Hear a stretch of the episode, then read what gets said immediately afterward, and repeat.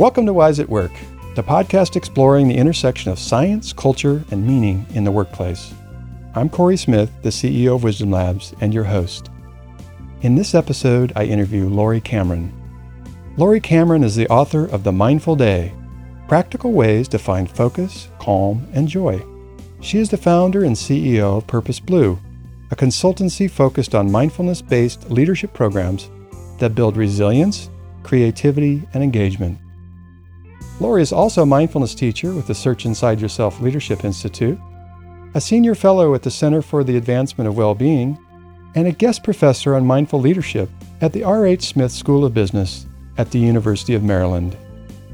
And now, my interview with Laurie Cameron.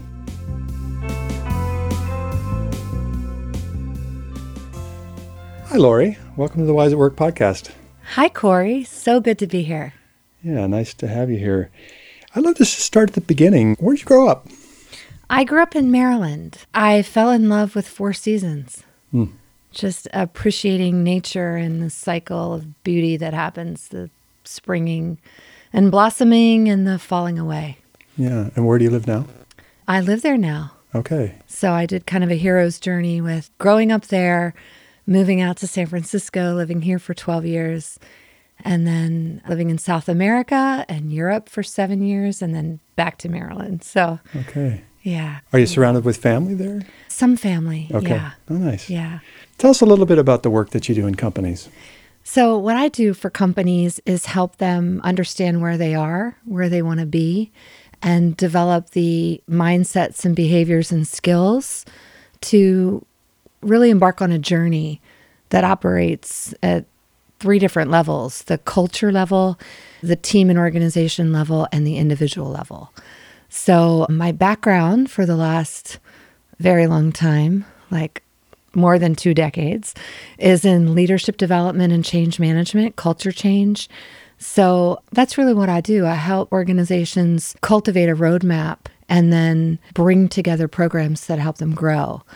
And in parallel to that journey in leadership development, I was introduced to mindfulness by one of my clients while I was working at Accenture doing this work and started cultivating my own mindfulness skills. So I integrate mindfulness as a key method in how I help organizations grow and flourish. What brought you to this type of work? Is it something that you studied and then went into, or something else that drew you to it?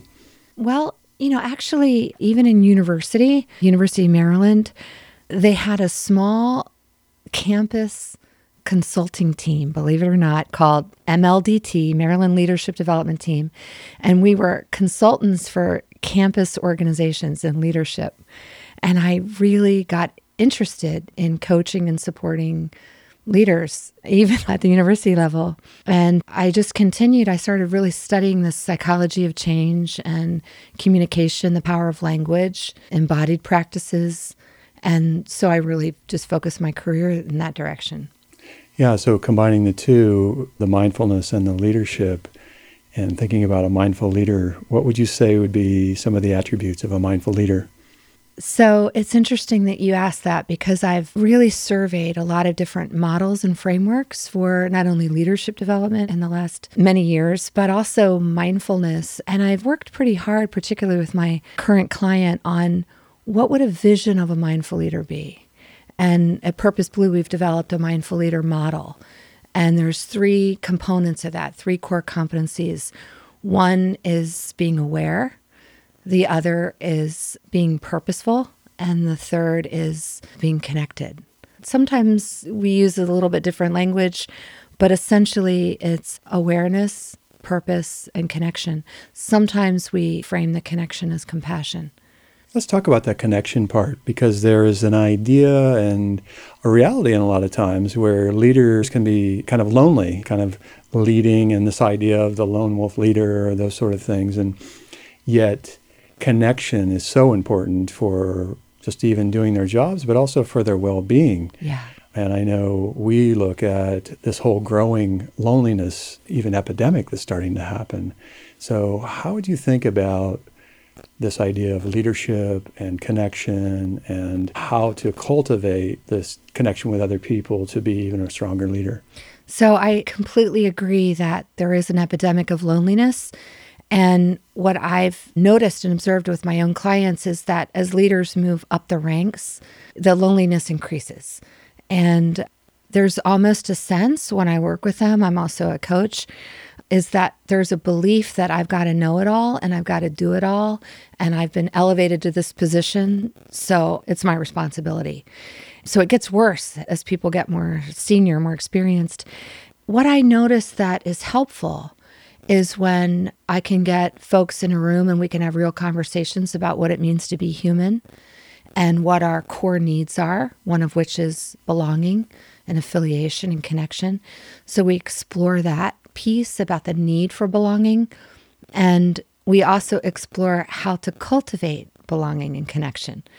And one way to do that is when we're creating experiential programs where people can share in a safe space, they start to realize that they're not alone, that their colleague who just shared a story and the other person in a small group discussion just shared a story feels very much like what they're wrestling with. And they start to see the common humanity that's present in, in leaders and in all of us, that we all have the same core needs and that we can learn mindsets and update beliefs and learn skills which cut through our tendency to withdraw and isolate when times get tough and to actually move towards one another. Yeah, that sounds great. So many elements of that is just up for me now because part of what we do at Wisdom Labs is these Wise at Work communities and bringing people together, learning communities. But what I hear you saying is reflected in every one we talk to there is that they can see each other and that they're having a commonality. And so it might be somebody from finance sitting across somebody from marketing that didn't realize that they had an affinity for each other and they're actually dealing with some of the same issues and they can see each other for the first time. And that connection seems to be so important for people. That's beautiful. I just came from working with one of my main clients, Deloitte, just down the street here. And we've developed over the last four years a really strong community that we call the Mindful Leader Alumni Community. We've got circles of community. We have well-being champions and, you know, ambassadors, and then this Mindful Leader community is everyone that has gone through and graduated from our Mindful Leader programs. And amazing things happen because they recognize each other in the programs and these conversations that really open them up and create connection that are not often had. But then we continue to bring together this community virtually and in person. And I know Wisdom Labs is really great at doing that as well. And I think that's really important that we cultivate and grow community by continually bringing people together. Yeah, that's something that we're on the front edge of learning. We have these communities within companies. And now there's this whole idea of meta communities. How do these different communities from different places around the globe that are coming together create a meta community. And I'm curious, are you seeing some exploration on that edge of how, say, a group in New York and a group in San Francisco and a group in Bangalore that are leaders are starting to come together and creating a meta culture? Are you seeing any of that yes. sort of thing? So I really like the word meta, Corey, because we teach attention and meta attention. So I love that use of that. I haven't used it with respect to communities, but Indeed, that's what we've built. So we bring together people from across offices and across geographies, across practice units and divisions, and across levels. So everyone's equal. And I think that's very powerful. And we come together in these virtual, live, video based practice labs and practice together and share. And that's an ongoing journey. We've been learning together for four years. Now we're in our second year of bringing together leaders across all those organizational units. And what I love seeing emerging is in many established global firms like Deloitte, I'm actually from Accenture, I spent a big part of my career there. There can be traces of hierarchy and connection to teams and divisions because that's very fostered in good ways. And what I love about what's happening in this community is humanity is becoming more the unifying connector versus what team you're on. Right. Yeah. So important for the culture of the overall organization. Yeah. Yeah. So we know that things are getting busier and more uncertain, and stress levels are going up in every study that we see year after year. What are you recommending people do when they're looking at work life balance? What are some of the basic things that people should be thinking about when they are in this question of where is the balance and how do I even start to think about work life balance? Seems to be a core question on people's minds these days. I'm glad you brought it up. And I do in the work with Wisdom Labs on really tackling that inquiry, which can look different for each of us. So I think, first of all, that the idea of balance we have to look at. For me, it's more helpful in my own experience to think about integration and harmony, where things might look different from week to week or month to month or day to day. And so that's kind of one thing. It's just how I'm holding the idea of navigating all the roles I play in the world and the values I have. So I like to help people and teams start with values and what's most important, what matters most, cultivating sort of a North Star inner guidance system. And then we unfold that into purpose and meaning which is actually the name of my company, Purpose Blue, because for me, the purpose and meaning is so important. So we look at purpose and, you know, what is it we're here to do? And that helps us set boundaries and make decisions on the work area. You know, what projects we take on and how broad the scope should be. And when clients or friends or colleagues ask for just another thing, to stop and connect with what is the work I'm here to do? And is this in alignment with that? So, to cultivate work life balance, we need to know what's most important so we know what to say yes to and no to. So, the other thing that I look at is where to focus. So, sometimes my passion and my intention of serving and helping others actually really throws work life balance out of whack. And I do a lot of volunteer things because I'm teaching mindfulness. How do we say no to certain populations? As well as paid work. I can find myself wanting to do a cool project and then feeling like I'm pulled too thin. So the way I focus now is to do less and focus with more intensity. It's really this idea of deep work that moves the needle versus spreading myself really thin, doing a lot of things at 50%. One guy calls it do less, but obsess. So we oh, really get yeah. focused. And then this other thing is, I don't see so much separation for me with work and life. And I know maybe that's not true for everyone, but I'm in the mindfulness and compassion business.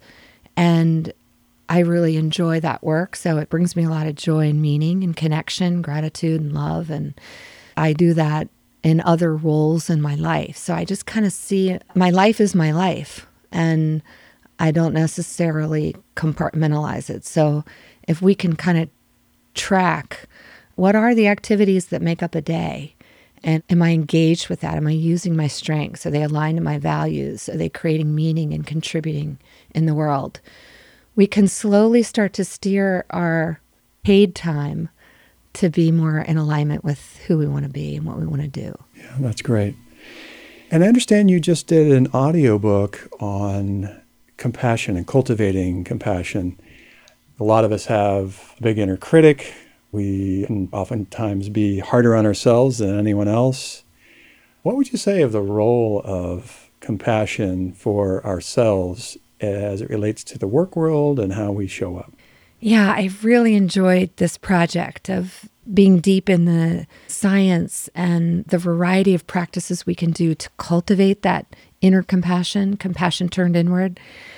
And it's really powerful what I've experienced in my own life, and many of my clients have, and in the research around the impact of that in the workplace, particularly around motivation and cultivating a growth mindset and taking risk and being innovative. And that might sound counterintuitive. I think what I've seen, what I've heard, and what's emerging is that some people, when they first hear about self compassion or inner compassion, they think, no way, There's no way I can do that because I'm balancing a lot. I've got all these balls in the air. And if I start getting sweet on myself, things are going to drop and fall to the floor. Yeah. So they worry that inner compassion will make them lose their edge Right. and lose their focus. And that, in fact, it's the harsh inner cattle prod that keeps them going to cross the finish line. But the research from Kristin Neff and Christopher Germer and here at the University of Berkeley Greater Good Science Center and many other places is that actually cultivating compassion for ourselves, particularly when we're in a moment of failure or we made a mistake or we hurt someone or harm someone or ourselves. In those moments, which we all have, if we can meet that moment with both mindfulness and compassion as two wings, we actually can facilitate a resilient recovery. It's really a way to grow and to be able to take more risk and more innovation and more creative projects. So imagine somebody's listening to this and they say, okay, that sounds good, but I was laying in bed last night and this harsh inner critic was coming at me again about all the things I didn't do and how I messed up this or that. What do you say to someone in that moment? How do they go about this? So, one thing that we can do, and I'm really a, an advocate of not silencing the inner critic, not taming the inner critic. You hear a lot of things like that. I believe in the approach of befriending the inner critic.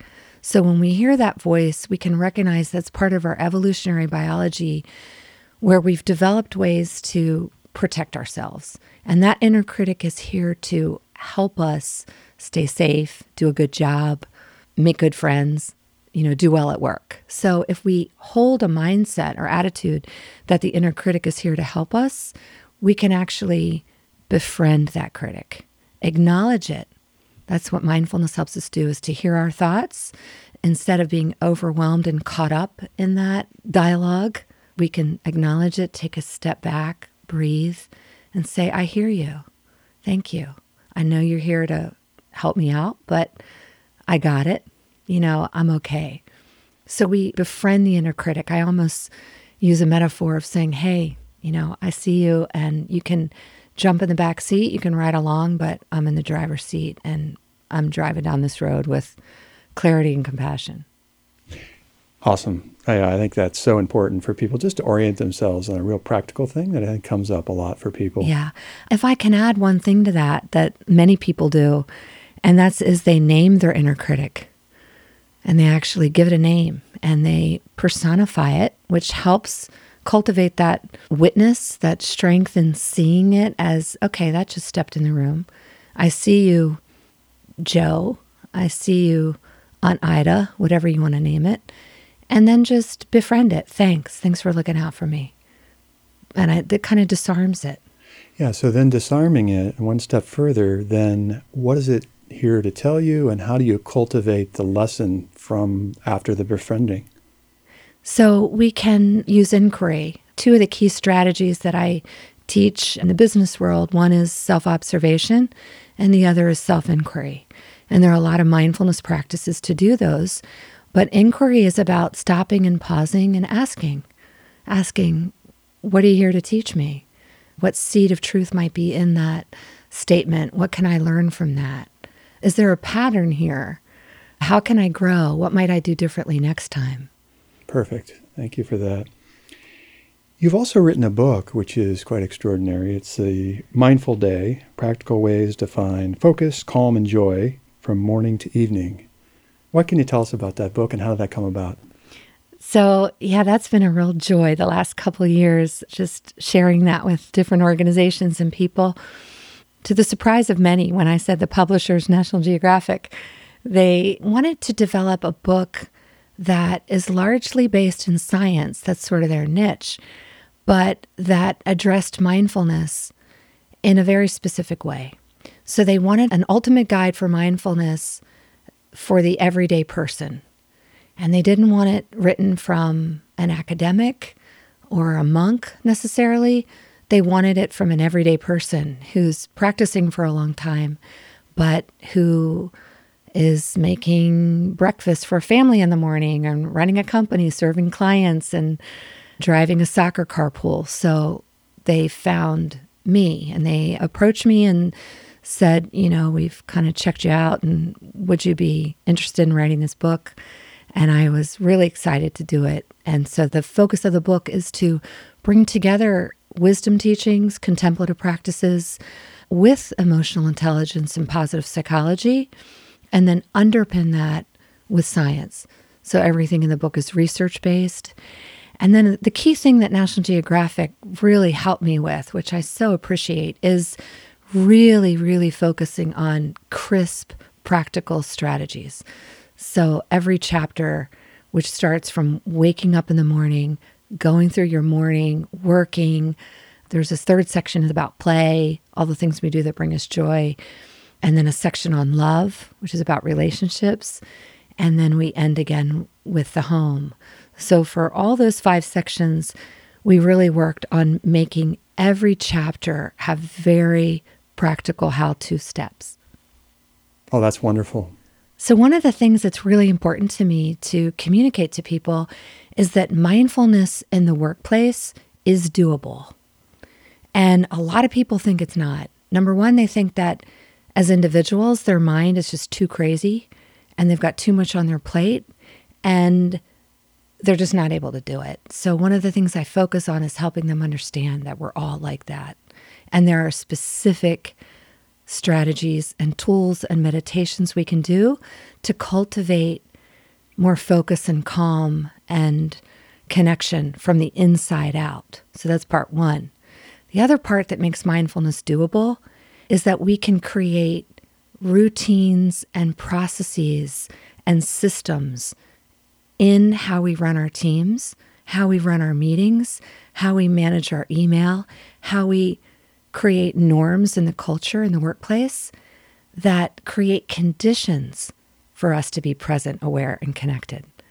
So there's two levels of cultivating mindfulness in the workplace inside out as an individual and outside in as a company. And they're both very doable. Thanks so much for being here, Laurie. I'm so glad to be here with you, Corey.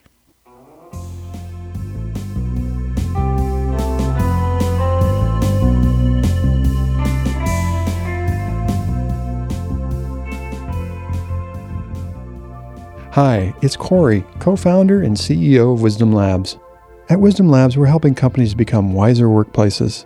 To create this positive impact in organizations, we cultivate change at the level of the individual, team, and company culture. We see businesses as the biggest lever for positive social change at scale. After all, business still holds the most power and influence in our world and as individuals, company cultures, and entire stakeholder networks become more wise, we all benefit. To learn more about Wisdom Labs, check out wisdomlabs.com. Thanks for listening.